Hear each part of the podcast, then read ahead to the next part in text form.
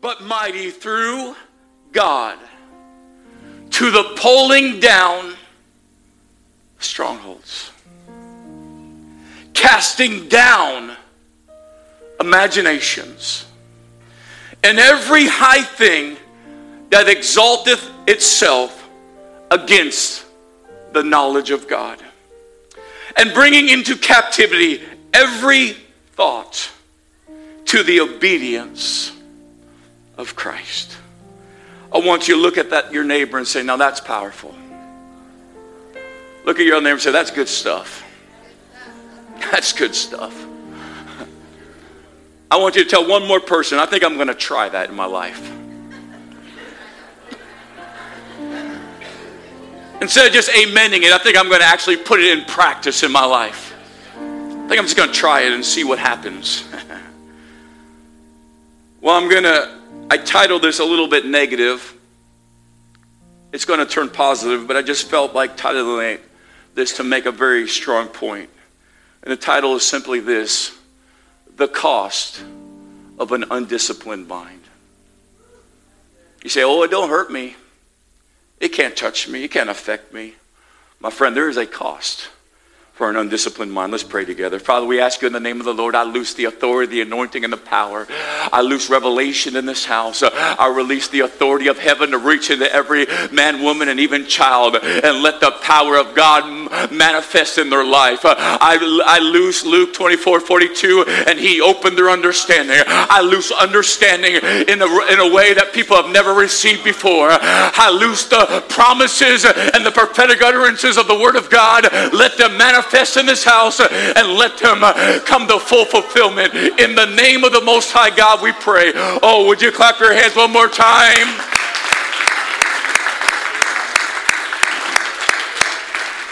You may be seated. We look around this world and I think was pretty clear that everything's kind of messed up just a little bit. I mean, just look at the amount of liquor stores and cannabis stores and uh, different houses where people go to to just escape from this world. Can't handle the world because it's so messed up. So, why is it so messed up? Well, this is the world that humans gave each other. Isn't it wonderful? you don't have to answer that question because we all know that that was sarcasm. Um, it's amazing to me that even in the middle of this messed up world that we've all been a part of, we've all been a part of messing it up. I mean, have you ever lied, cheated, stole, uh, slandered? Have you ever, I don't know, have you ever been mad while you were driving at another driver?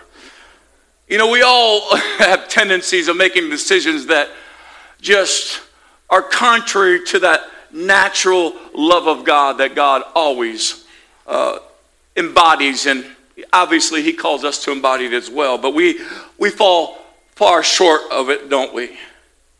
But even in the middle of this chaotic world, this fallen world, this, this world where sin abounds, God is reaching for people that can have a voice or can have an ear and can hear his voice. A person or a people that understands, you know what? There's some promises that God has given me.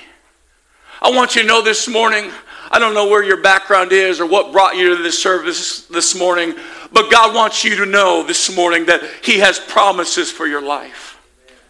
That even though sometimes you feel the frustration of this world, and maybe even frustration, you've cried out, God, why? I don't even want to live. Why does this world, why is it so hard? I want you to know, even in the middle of that, God is reaching with a nail scarred hand and He's pointing directly at you, and He is saying, God has a promise for your life.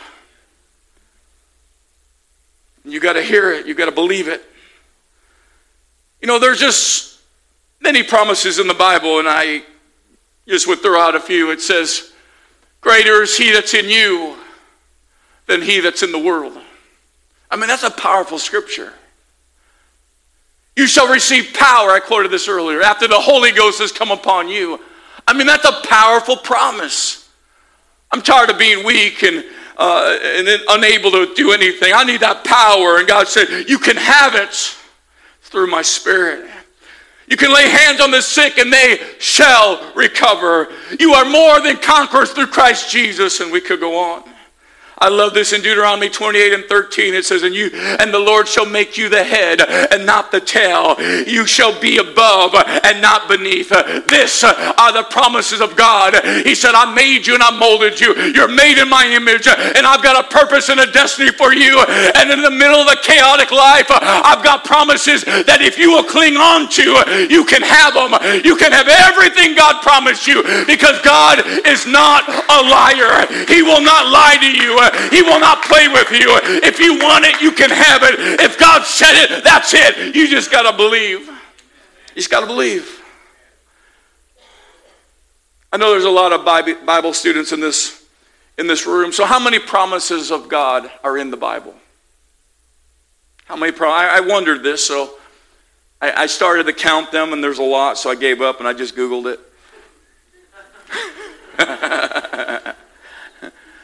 So I don't know if it's right or not, but Dr. Evan R. Storm from Ontario said he's counted them all. And he said there are 7,487 promises of God to mankind. I mean, that is a lot of promises. 7,487 promises from the book of Genesis to the book of Revelations. And God has many, many very specific promises listed for you. Grab a hold of them. In fact, in the New Testament alone, there's 750 specific promises of power and of heaven that God wants us to grab a hold of. Maybe 7,000 is too many for us to remember. Maybe over 7,000 is too much for us to stand upon. But the, he said, I'm just going to give you the most important ones. I want to give you 750, and I want you to grab onto them. I want you to hold on to them. I want you to never let them go. I want you to understand that I went to a cross to release these promises into your life. I want you to, to believe me and trust me and hold on to them because I didn't say these things in vain. Somebody, hear me, my friend. Somebody's going to hold on to the promises. Somebody's going to grab them. Somebody's going to attain them. And the Lord is saying it might as well be you. Grab them. They're yours. Whosoever will, whoever wants them, they're there. Now, here's a personal question Has God ever given you a promise? I know we're sitting in a church full of people where God has spoken through dreams and visions and songs and anointed words and a spoken word by a preacher. I want you to understand this morning God has given you many words uh, that mountains are going to be cast in the sea uh, and that there's going to be rivers that are going to sprout up in the desert and the troubled storms are going to be stilled and there's going to be healing and there's going to be provision and your God's got his a divine future in his work for your life. You say my life messed up, but God has spoken. Follow me, trust me, and I will do all of these things in your life if you can just believe. You see, I feel like we're in a season where the windows of heaven have opened up, my friends. the seasons are uh, fall, winter, spring, and summer. And in the spirit, the, the, the seasons operate the same way in the life of churches and the life of people. And in this church, God has opened up his window. We're in a season of spring where there are things budding in the spirit all around. There are things opening up that maybe lie dormant uh, maybe a few months ago. And God has spoken very, very clearly to some of you. God has some rekindled some things. He had reminded you of some things, some dreams that you had forgotten about, some words that were left dormant long time ago. God has spoken. He's rekindled them. He's put them back in your mind. He's restored them. And he's saying, I want you to grab a hold of them and don't ever let go of them again. This is not just a one-touch wonder where God wants to come in your life and sprinkle some fairy dust on you and then you go back to your old life. No, this is transformation where God God says, I've given you promises uh, because in the promises are new identity. And in the new identity is the calling. And in the calling is the purpose. And in the purpose is the divine will. And God has his hand on you because he doesn't want to just touch you for the second. He wants to transform you for eternity. If you believe that, clap your hands.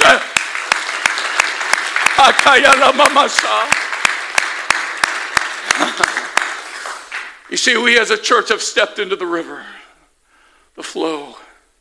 From the beginning of this year, when we had a three night prayer meeting where God said, There's a river that's going to flow through this city. It's going to start at the double bridges and it's going to flood into every business, Joe, and every street, every home. It's going to dominate and touch Catoosa. I want to tell you something God's heartbeat is for revival in this city. God's heartbeat is a sea. Uh, you may live in another city, and I, I'm not saying He's not he doesn't want the revival in your city, but I just know what God wants for this city. God wants revival. God wants to turn this thing upside down in this city.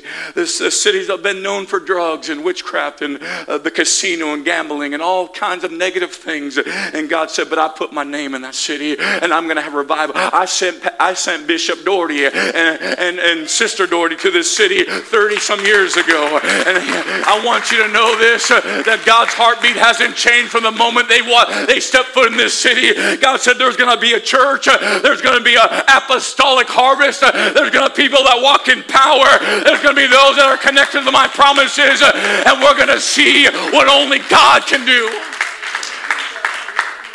Brother Tanner, God gave him a vision. He said, when I was praying, he said, God opened my eyes and I saw Catoosa Football Stadium, and it was full of hungry souls and there was such a power and a demonstration of the Spirit that we had to hold Miracle Sunday in the, in the football stadium in Catoosa. I want to tell you, that's not a beam dream. He didn't just think that up. This is the heartbeat of God. God said, I want to reach for a hunger, every hungry soul, every man and woman, everyone that's broken under drugs and addictions, everyone that doesn't know where to turn, everyone that feels bound by the pressures of life. God is saying, I'm calling them and I'm going to give give them deliverance through my name and through the power of the Holy Ghost. But we've stepped into the river and God has restored many things. And if you personally stepped in the river, God has restored things in your life. Maybe you haven't been here this morning or until this morning. Well, I want you to know there's a river of heaven open and you can step in this morning. You're in the right place. You see, God has spoken, He's given us some profound uh, promises and some profound moments. I think we're going to do a prayer meeting uh, one night, and obviously we're doing prayer meeting tonight, but we're not going to do this specific thing. But I think we're going to do a prayer meeting pretty soon. Uh, Sister Jean had this idea, and we're going to just allow people to testify what God did, what God spoke to them, and and, and, so when you get that moment, you say it in faith and you, you, you lift up the church with the things that God has done. Because everywhere I turn, there's an answer to prayer. Everywhere I turn, God is moving. Everywhere I turn, there's something dynamically happening. I mean, 31 miracles. 31 people raised their hand last Sunday morning and said, I was healed. 31 people. This is not, this is not something that we just let go and forget about. 10 people received the baptism of the Holy Ghost. I want want you to know, and one uh, was uh, covenant relationship. Uh, Tori, when you went down in the name of Jesus, I want you to know, Tori, everything was put under the blood. I don't care what your week looked like. I don't care what's come against you. Everything was put under the blood, and the devil cannot go through the blood. He can't do it because victory, victory belongs to those that are in covenant with God. Oh, clap your hands.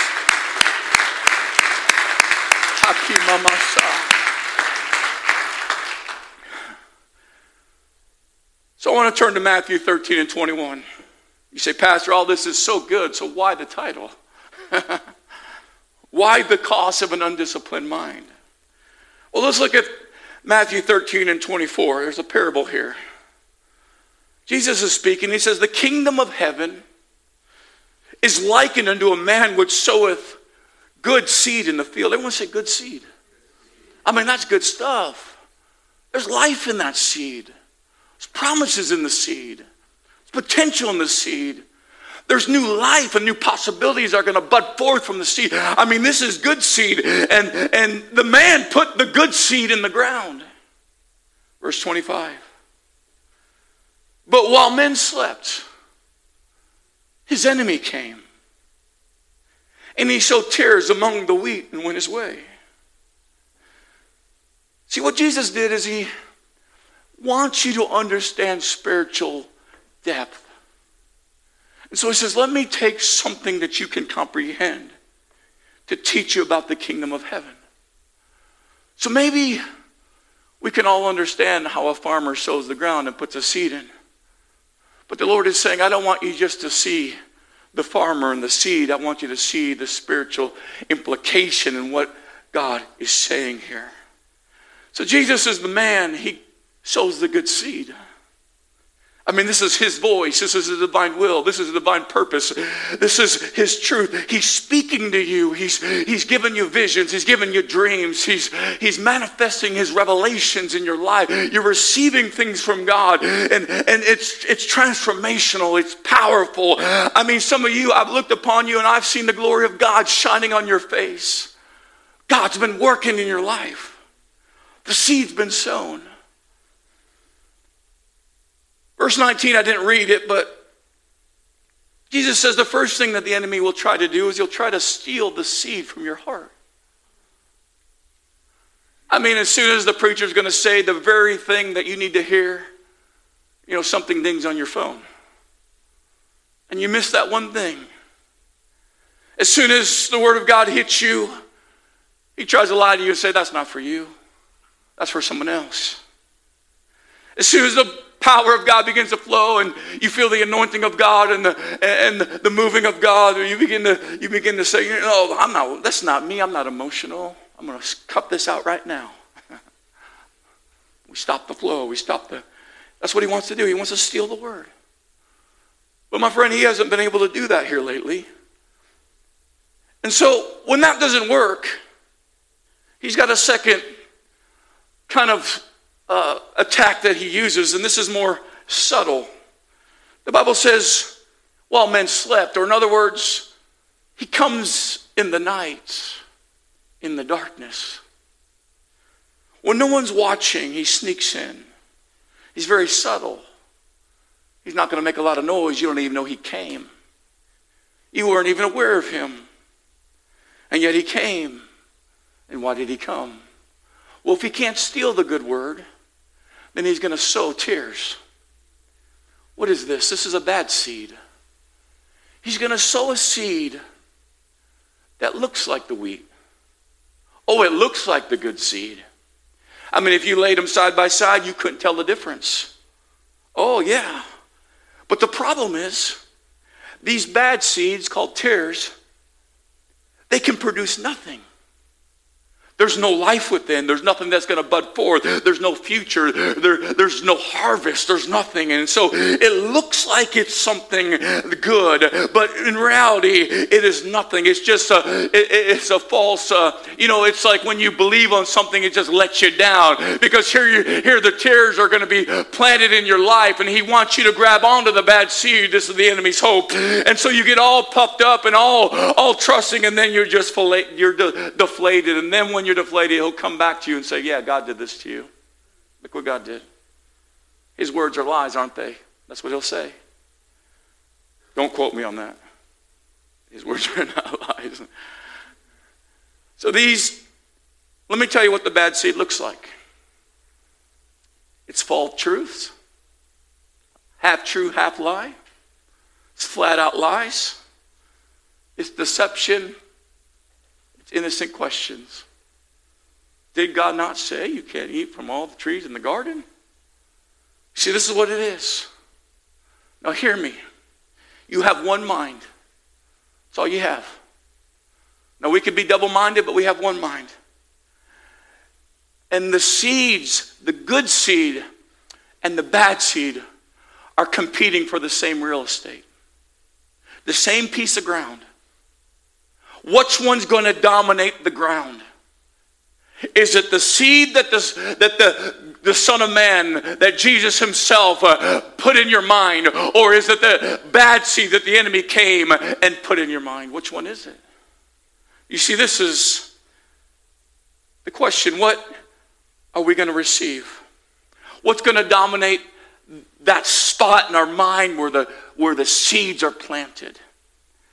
Is it going to dominate by the Word of God? Or is it going to be dominated by the lies and the deception and false truths. I want to tell you a reality, and this is the absolute truth. You can quote me and write this down. Your perspective determines your feelings. And if you change your perspective, you will change your feeling. And this was what Gabe was talking about seeing through the lens of faith. And as you look through the lens of faith, your feelings will back you up. Because when you change your feeling, when you, first of all, when you change your perspective and it changes your feeling, it will literally change your identity. It will, absolutely. I want to I want to say something that uh, Bobby Wade said on Thursday night. You, you may or may not have been here. And you may or may not got this, but this really touched me. He said, This is how we usually operate. What we feel, then we possess. And what we possess, then we identify with. Well, on one level, if you're in the house of God and you feel the Holy Ghost, that could be uh, maybe a good process. But the problem is, you're not always in the house of God, are you? And so you leave the house of God and, and you face the spirits of the world, and then all of a sudden now you feel depression. And now you feel weakness, and now you feel like uh, it's never going to happen. And so you start possessing the lies of hell because you start feeling them when you leave the house of God. Well, I don't feel victory, Jonathan, so I must not have victory. So I, so I possess defeat. And the next thing you know is you see yourself as the defeated person. This is how it happens. But I want you to know what God has told me to tell you. God said, I have given you something extremely valuable. I have put divine promises inside of you. I have given you my word. And it's like it's like a conception in a spiritual womb. And God is saying to this church, do not miscarry the promise. Do, let me say it again, do not miscarry the promise. You know, the life of that infant is really a lot of ways determined by the mother's choices. The mother goes out and does all kinds of things that's harmful to the infant, it's going to damage the infant. And God said, This is the same with you and the promise of God. What are you going to do with that precious life God's given you? That precious promise. What are you going to do? Are you going to love it? Are you going to take care of it? Are you going to protect it? So, because God has given you something precious. I'm say it again. It's a treasure and He wants to bring it to full term in your life. He wants it to be birthed. And so this brings us to the scripture. Because this is where the weapon of warfare comes into, my friends. Make no mistake, you are in a battle. And the battle ultimately is the soul for your life. The battle is whether you're going to go to heaven or whether you're going to go to hell. But there's another side battle, and it's this are you going to step in the promises of God? Or are you going to walk around defeated, unable to do anything for his kingdom? And just die like the children of the, the Israel did, defeated once they came out of Israel, but they never could do anything for God. They never could possess the life God wanted for them. They never could walk in the blessings. No, no. They lived a life of complaining and bitterness and frustration. And they lied. They lived a pretty much worthless, uh, in a sense, not that they're worthless as people, but what they were doing, they were just walking in circles in a wilderness. That's pretty worthless, you know, there's no purpose to that. But that was never God's intention. God said, go to the promised land. And it was only an 11 day journey, it wasn't that far. And God is saying to this generation, it's time to go to the promised land. But the battle's going to be in the mind because there's going to be giants that you're going to face. There's going to be walls that you run into. There's going to be weapons that look so powerful. And there's going to be seeds that come from the enemy that are planted in the mind. And so Jesus says this through the Apostle Paul The weapons of our warfare are not carnal. Oh, Peter, you can take a sword and cut off there the high priest, but that's not my kind of fighting. Jesus said, if this world was my kingdom, we would fight. But this world has been poisoned by sin. My world is not this, this, this earth. My world and my kingdom is the world to come. So he says, My weapons are not carnal, but they are mighty through to God through the pulling down of strongholds. This word stronghold could be identified like a castle. It's a castle. I don't know if you've ever been to a castle, but they're, they're mighty, they're powerful. Whoever ruled the castle ruled the region back in the day. It's any belief that you hold on to that is contrary to the, the promises of God. So if God says you can be healed, there's a there's a castle in the mind that says you'll never be healed.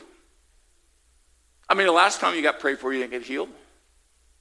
I mean, look at so and so, they're not healed. And so a castle gets built up against the promises of God. A castle gets put in your mind against the will of God. A castle gets put in your mind against the uh, against the will and the word of God. And so God is saying the battle is simply this you must pull down the strongholds and cast them out.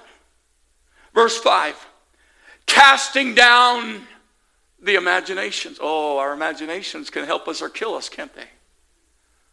Oh, I can sit at home and I can imagine all the things and build up these huge stories that I tell myself. How what God did really he didn't do and what God promised, oh, how he really didn't promise. And oh, look at what all these people are doing and look what they're saying. And all of a sudden, my imagination is growing. And, and God is saying, it's time to cast down your imagination. And every high thing that exalted itself against the knowledge of God. What are you imagining?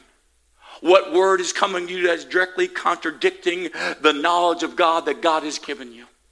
My friend, there is revelations that you have received that the enemy has put someone in your path to come directly 180 degrees against that word that God's given you. And God is saying this you better cast some things down. You better pull down some strongholds. You better get it out of your mind. You better pull it down and you better understand this is the battle you're facing. The battle's in the mind. The battle is in a place called Golgotha. It's the place where Jesus Christ uh, gave his life. It's the place of the skull because the Lord is saying, until you conquer the mind, you cannot conquer the promises. Until you get your mind in order, you cannot have the life God God's promised you. I'm telling you, there's a cost to an undisciplined mind, and that is not walking in the promises of God.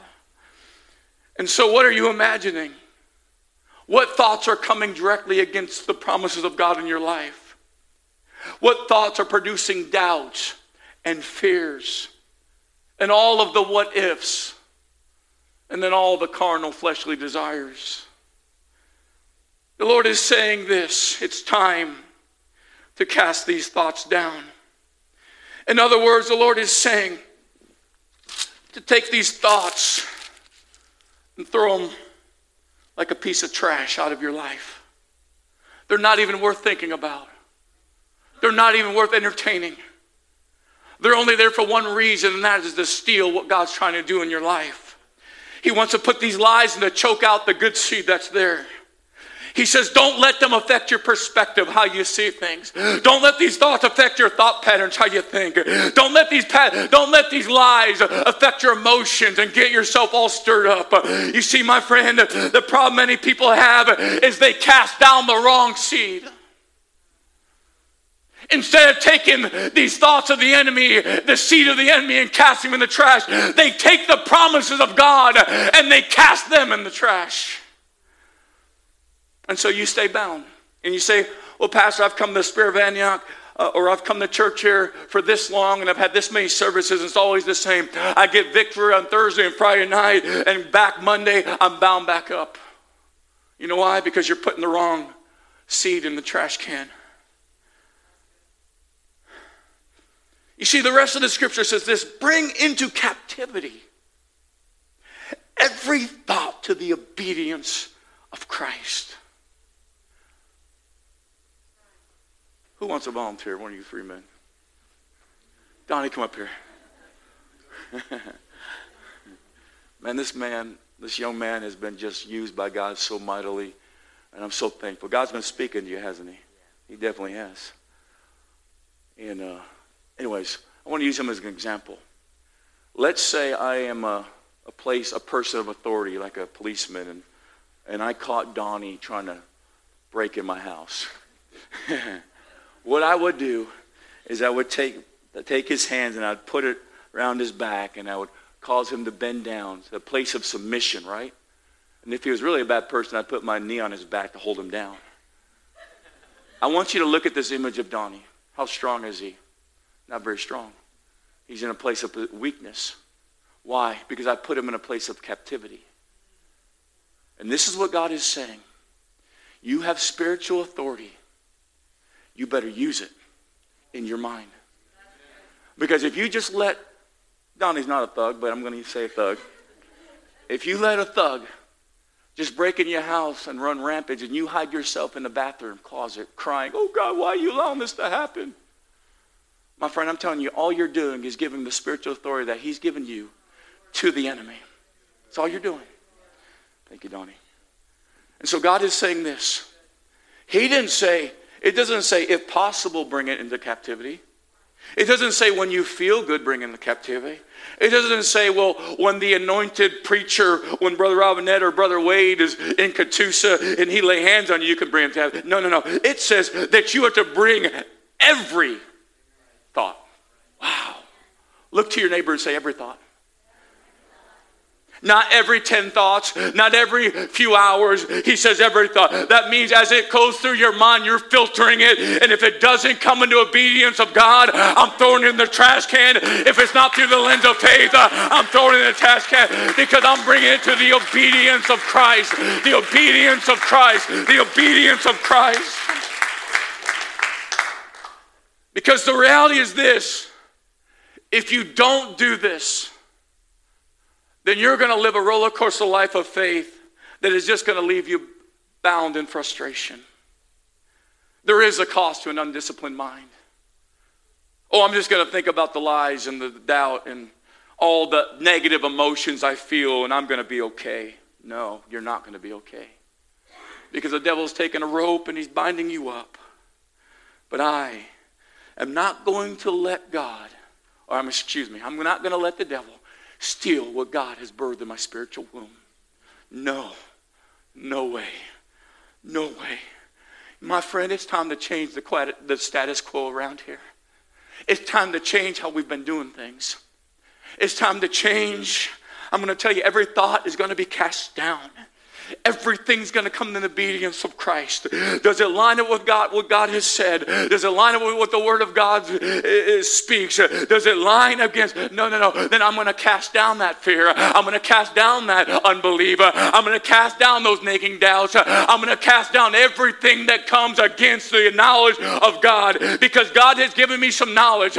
He's revealed some things to me. He has personally spoken to me. He's opened my eyes. He removed the scale, and I'm going to bring every thought under the obedience of what God has given me. Clap your hands.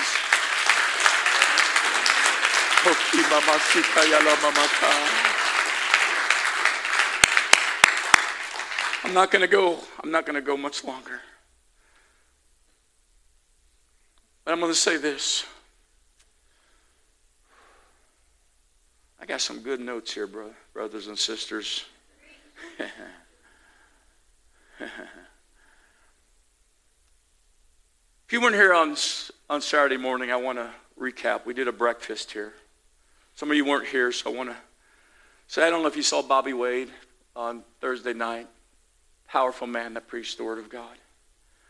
If you didn't know it, he used to weigh over 600 pounds. He said he lost 475 pounds. The Lord showed him this, and I thought this was, I felt, I felt such a confirmation in the Holy Ghost. The Lord told him this. He was a very spiritual man. He knew the Word of God, he could hear the voice of God. The Lord gave him a vision. There was a door. The Lord said, Bobby, I can get your head through the door, but I can't get your body through it. And until you get discipline in your life, you're not going to walk through that door that I have set before you. And the Lord spoke to us very clearly. We may not have 475 pounds to lose in our lives, but we got 475 pounds of something that keeping us from going through that door. And the Lord is saying, I've opened the door and I've allowed you to look through it. And you've been so frustrated because you haven't been able to get through that door. But God is saying there's some areas of discipline in your life that haven't been there. And because of that, you haven't been able to get through it. God has spoken to you, but you have not been faithful in the things God has spoken. So until you get yourself lined up, and it starts with the mind, a disciplined mind. I think for most people, it's probably the mind. Until you get your mind lined up, God's going to not allow you to go through the door. And I asked God why. And God said two reasons. Number one, I've opened the door to show you the door because I want to give you that. This is what God, the heartbeat of God is. He wants you to go through that door. But I'm not going to go let you go through that door, number one, because if you, if you are not disciplined, you don't deserve to go through that door. If you're not obedient to my word, you don't deserve it because you don't have enough faith. Because simply believing is what all you need to do. But the second thing God said is, I'm not going to let you go through that door because if you were to go through that door with undisciplined minds and undisciplined areas of your life, you would absolutely be devoured on the other side of that door. You absolutely would be destroyed. And so, really, it's God's love and mercy that keeps you from going there. My friend, I want to tell you this. There are some people in this body that are like wild olive branches. They're just going to, you know, Jesus said we're all wild olive branches, and but we've been, we've been cut off of the wild tree and we've been, we've been grafted into the tree of life. But some people have been disconnected from their, where they came from, but they refuse to be connected to what God's doing in this church. They refuse to be connected to spiritual authority. They refuse to be connected, or maybe they don't even understand the need for it. They refuse to be connected to what God's doing in the church. Uh, they're, like, they're like a member of a body that's disconnected from the body. And so um, I'm going to tell you where there's no submission to spiritual authority and where there's no discipline in the mind, the, the result is very clear. You're going to be tossed to and fro, the scripture says. Every wind, every doctrine, you're going to be blown around like chaff in the wind. You're going to be frustrated because you're going to put yourself in places that are going to be very destructive and very hard. If the devil's, if, if the voice is saying, leave this church, it's not the voice of God, I can assure you of that. It's the voice of the enemy saying, Get away from that fire, get away from that anointing, get away from that power, get away. Go back to your weak Christian uh, uh, mindset where you used to be. Go back to that place where, you know, nothing ever happened in services and nothing ever happened in your life. Go back to that place. My friend, don't go back to Egypt. It's not worth it. Don't go back to Egypt because there's nothing in Egypt for you. Don't you remember? Don't you remember? God heard your prayers. God answered your your prayers and God connected you in apostolic church because of what you prayed. Don't go back. I'm not going back. I'm never going back. I'm going to the promised land because God said, I can go. The devil's scared to death that you're connected to an apostolic church. He's scared to death that you might get under apostolic authority. You know what the Lord told me? He said, Some of you, uh, some people, he said, have a, a real relationship with God, and, and the relationship is good, and they're going to go to heaven. But the problem is they're never going to get in their promises because they're so disconnected of, from the moving of my spirit. God is saying, I'm moving, and they're, they're, they're, they're laying out on the, the side of the beach. And he said my river's not so that you can sit on the sideline. He said i like gabe preached wednesday night my river's for you to jump in. He said but my people they love me and they're and they're good people but they won't get in the river. They're, they're content by sitting outside the river. And as long as they're disconnected from the river they're disconnected from the promises. Because i'm going to tell you my friend his promises are yes and amen. His promises they they, they move where you can't control them. The reason we don't want to to step on into the river is because then the waves take over and we're not in control and we might not just do the same old thing we used to do. I mean, I'm going to tell you, my friend, when they needed water in the well, water in the wilderness, guess what Moses said? God said, "Tell the people, uh, or Moses, go hit my rock." Right? Go hit my rock. And so this is what we do. Man, the anointing was moving. Sister Michelle was playing, and when, when Sister Katie opened her mouth, the Holy Ghost fell. And so, you know what we need to do, Jonathan? We need to recreate that exact same moment. Because if Sister Michelle will play and Sister Katie will sing that song, then God's to move. And out of grace, sometimes God does. And this is what Israel thought. We need water, hit the rock. We need water, hit the rock. We need water, hit the rock. But the problem was that's not how God does it. God told Moses to hit the rock once. Second time they need water, he told Moses, speak to the rock. No, you don't understand. That's not how we do it. That's not, no, no, no. Come on, God. No, we hit the rock, God. And God is saying, How long are you going to keep me contained in this box where, where you're sitting on the side of the river trying to control everything I'm trying to do? You're prophesying, but I can't be released to do it because all you ever want to do is what you know already. And God is saying, I want to take you beyond what you've ever seen, what you've ever heard, what's ever come into your mind. My promises are more powerful than anything you can comprehend or anything that any person can control. I'm telling you, God wants to release some things but you got to get in the river. You got to get in the flow. You got to be where God is moving and, and doing. And you got to believe that when you step in that river, that God's going to take care of you. We don't step in because we're so afraid God's not going to do it. And that's the reality of it. We say we believe until we don't. I mean, until we comes down to the moment where you got to act, right? Jonathan preached on that. Real faith, real faith demands action. It's like, oh, Pastor, I believe. Oh, Pastor, amen. Oh, Pastor, great message. You get in your car, you're driving home. I just don't think God's ever going to heal me. I just don't think it's, uh, nothing's going to change. And all this negative things start spewing out of your mouth. Where does that come from? It comes from the heart. Because, my friend, you never did believe. That's the problem. You can amen anything. Doesn't mean you really believe it. You can clap your hands, you can shout, you can do anything that any other person is doing around here. Doesn't mean you really believe. See, believing is just simply mean, mean that you believe. Man, that's hard. That's a hard revelation. You mean I got to believe the promises? But what about all the negative things I see? Well, that's where faith comes in, my friend. You see, you got to speak what you want to see until you see what you've been speaking. You know what I want to see? I want to see the promises of God. You know what I want to see?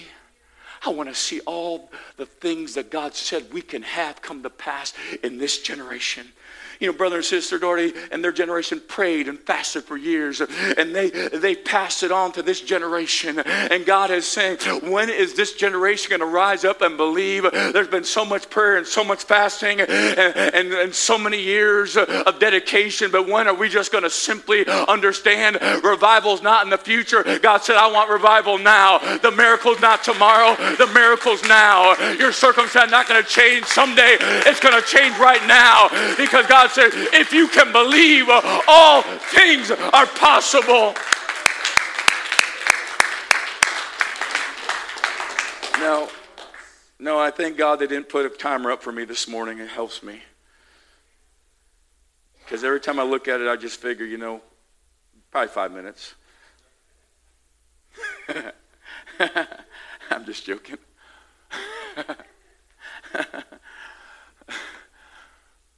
I'm going to come to the end soon, but I, I feel this. I, I, feel to say this. You know, I think we've been tricked. I, I was talking to Brother Robinette uh, the other day, and the Lord began to speak to me. Now, you have authority over the devil. You, you understand that? If you are baptized in the name of Jesus, you're full of the Holy Ghost, you have authority over the devil. So here's the trick.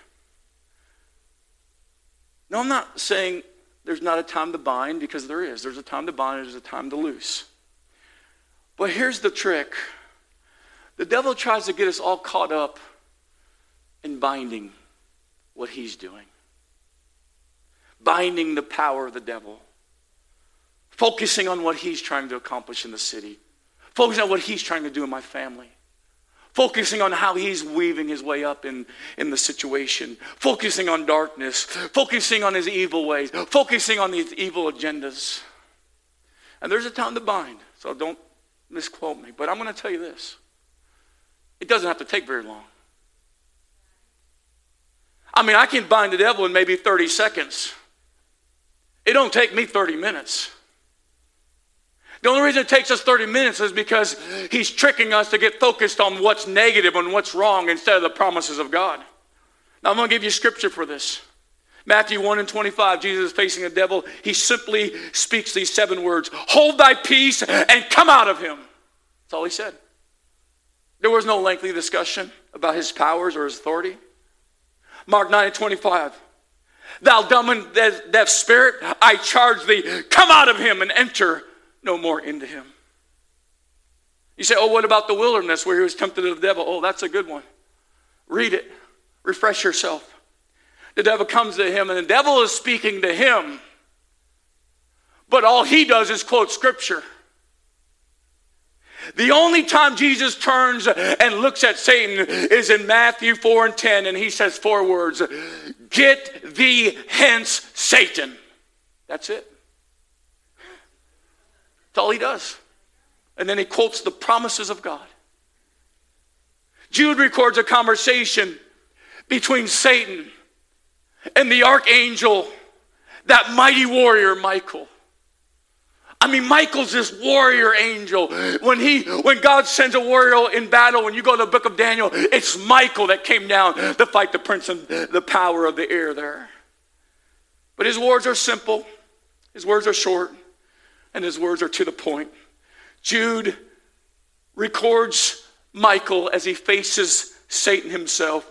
And Michael opens up his powerful mouth and he simply declares, The Lord rebuke you. That's it. This is what I feel. Get your eyes off what Satan's doing.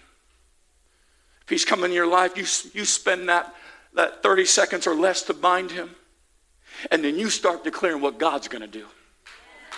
You start, you start declaring how the promises of God are going to come to pass you start saying, Thus saith the Lord in your life. You hold up the word of God because you know what the Lord said to pray? He said this Thy kingdom come, thy will be done on earth as it is in heaven. Well, I want you to know the devil's been cast out of heaven a long time ago, but all the promises that are in heaven, I'm going to pray them onto the earth. I'm going to pray them into my situation. I'm going to pray them into my church.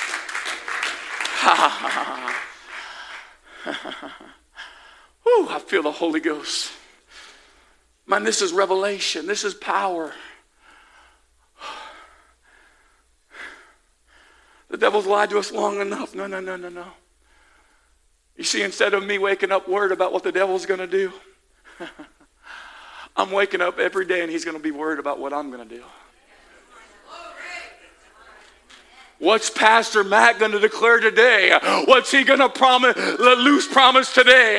Who's he going to pray for today? Let me tell you something. He said, We're going to be the head and not the tail. We're going to be above and not beneath. He said, All power in heaven is belongs to me, and I'm giving it to you. You shall receive power. After that, the Holy Ghost will come on you. My friend, the battle is not even a battle. It's not even really with Satan, it's with your mind. Do you trust the Word of God or do you not trust it. The greatest revelations are so simple. I want to end with this Revelations 22 and 1. I know this is my third time, but third time's the charm. I really am coming to a close soon.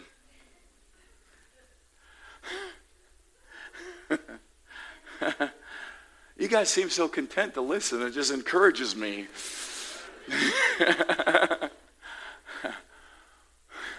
Maybe I should have Sister Michelle come up here. This will help. because we're about to have a move of God in this place.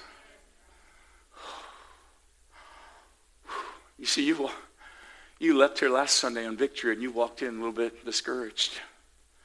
You've wondered why. Because the devil's come to you while you slept. And for one week long, you've been disconnected from what God's doing in your life.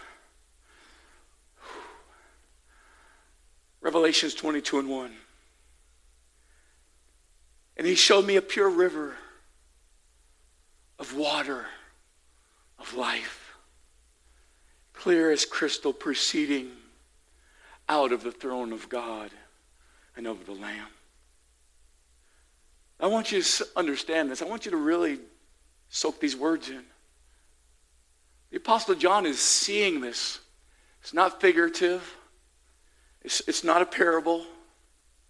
He's seeing it. There's a river of life flowing out to the throne of God.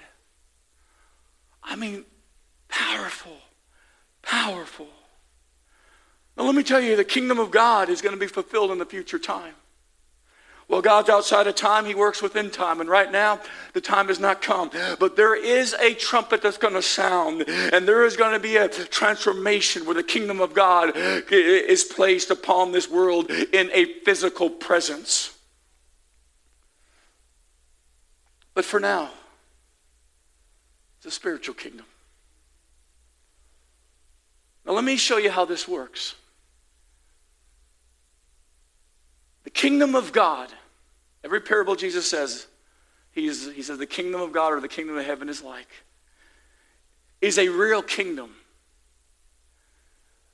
But it's in spiritual form right now.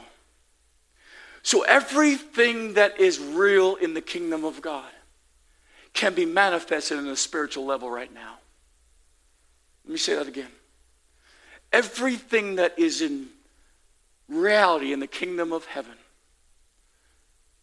can be activated in the spirit realm. Let me give you an example. Jesus Christ is king of the earth in his kingdom. But on a spiritual level, he's king of my heart right now. Well, we've got all of our rotten politicians in offices everywhere. I want you to know who resides here Jesus. When he sets his throne on earth, there's going to be peace upon all the earth. Well, we know we live in a chaotic time, but I'm going to tell you there can be peace that passes all understanding in my heart and my mind. There's no sickness in heaven. There, there are not going to be hospitals and doctors. And so that's why I can lay hands on the sick, and you can too, and they can recover. My friend, there's no death in heaven. There's going to be no death in the kingdom of God. And so that is why we can connect to the eternal life. And as, as the apostle Paul said, uh, to be absent from this body is to be present with the Lord. There's no death, it's just a transformation of where we're at. I love what Jesus said I am the resurrection and life. He that believeth in me, though he were dead, yet shall he live. Says Michelle, I really do want you to come. I was not. I know it seemed like a joke, because it will help me. I promise. and so, with that being said, the rivers that are going to come forth from the throne of God, they can be accessed on a spiritual level right now. And God is saying, get in the river. And God is saying, stay in the river. Because the river is where the power is flowing. The river, being in the river is where you have spiritual authority. Being in the river is where you can come before his throne. Stay in that river, my friend, because that's where every promise of God is for you. Stay in that river because that's where clarity of mind is. Stay in that river, that's where freedom from all the emotional yoke is. Stay in that river because that is where God and how God's going to produce the promises that come to pass in your life.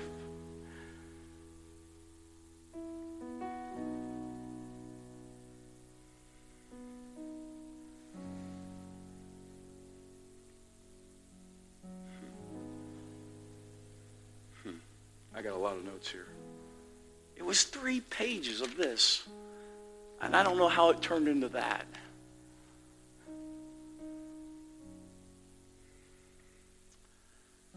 I hear the music, so I got to wrap it up. Let me say a couple more things, and then I want to.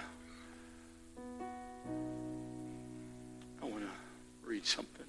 But let me read it first. Gabe, Gabe mentioned it. It's a song. It's called There is a River. There is a river that flows from deep within. There is a fountain that frees the soul from sin. Come to these rivers. There is a vast supply. There is a river that shall never run dry. There came a sound from heaven like a rushing mighty wind. It fills their heart with singing and gave them peace within. It, it, the Master gave this promise the Spirit will descend, and from your inner being, a river with no end. My friend, there is a river that flows from God above. There is a fountain that fills with His great love. Come to the water. There is a vast supply. There is a river that shall never run dry. God said, I'm rebirthing some things in your life. Come to the river. Protect what I've given you. Hold your arms around it. Come to the river and water the seed with that living water. Come to the river. Speak prophetically over what I've given you. Stand as the guardian over the promise and declare what God has said. Come to the river so the seed can grow. Come to the river so the seed can bud and, and birth forth. Come to the river so the promise can be birthed into existence. Come to the river as the tongues and interpretation said, where angels are star- standing as watchtowers, standing in watchtowers, ready to avenge the enemy. Come to the river because God is ready to flex his muscles. And as the preacher said, uh, the horse and the rider shall be cast into the river and drowned. Come to the river where God is going to enlarge your vision, where God's going to show you the things that only He has seen. Come to the river. It's His perspective and His purpose and His callings and His destinies. Come to the river where God is going to loose many waters upon you. Come to the rivers. I want to tell you, my friend, if you keep keep reading the passage in Revelation 22, it says, From the river grows the tree of life, and from the river is the healing, and from the river the curse is destroyed, and from the river you see the face of God. And come to the river because you're going to be marked by His name. And come to the river, there's no darkness, only light. Oh, stand with me this morning. I could have preached this whole message by simply saying this. You're doubting your promises because you haven't been in the river. I'm glad you come to church. But my friend, you don't need this music team to come to the river. When are you just going to get a hold of it? Where you can stand in your bedroom and declare the promises of God in your life. Where you can stand up in your business as my friend Brother Joe does, and pray over every person that walks in his business. Loosen the promise of God. Oh, God. We got to get rid of this dead meat seed mentality where I always need someone to give me a word and pray for me. No, no, no. My friend, I've got 7,400 promises in the Word of God that I'm going to stand for and I'm going to start declaring over your life. I'm going to be a conduit from heaven to earth and I'm releasing some things in the house of God. If you never want to be the same again, why don't you come to the front this morning? You say, but I've never been to your church before. There's got to be bold action if you believe. Just walk up here. There's a lot of people walking up here, but I promise you, you are here for a purpose, and God is calling you. Don't be a backbencher, but come to the front. Come, come down here because faith takes action, and God's going to meet you at that moment of faith. I'm telling you, God's going to meet you down here because He knows it takes a lot of bravery to walk down to this front, but God will never leave you, He'll never forsake you. I want you to know this morning. I feel in the Holy Ghost. I'm not going back. I'm never going back. I don't have to go back. I've got some promises. There's blood that flows from Calvary and says I don't have to go back. Go ahead. Claim the promises. Go ahead. Get in the river. Go ahead. Release it. Open your mouth and release the promises of God. Go ahead, uh, release the promises. Go ahead, release the promises. Go ahead, release the promises of God. Go ahead, go ahead. God is for you. Go ahead. The promises are yes and amen. God's going to do it. God's going to do it. God's going to do it. I speak victory.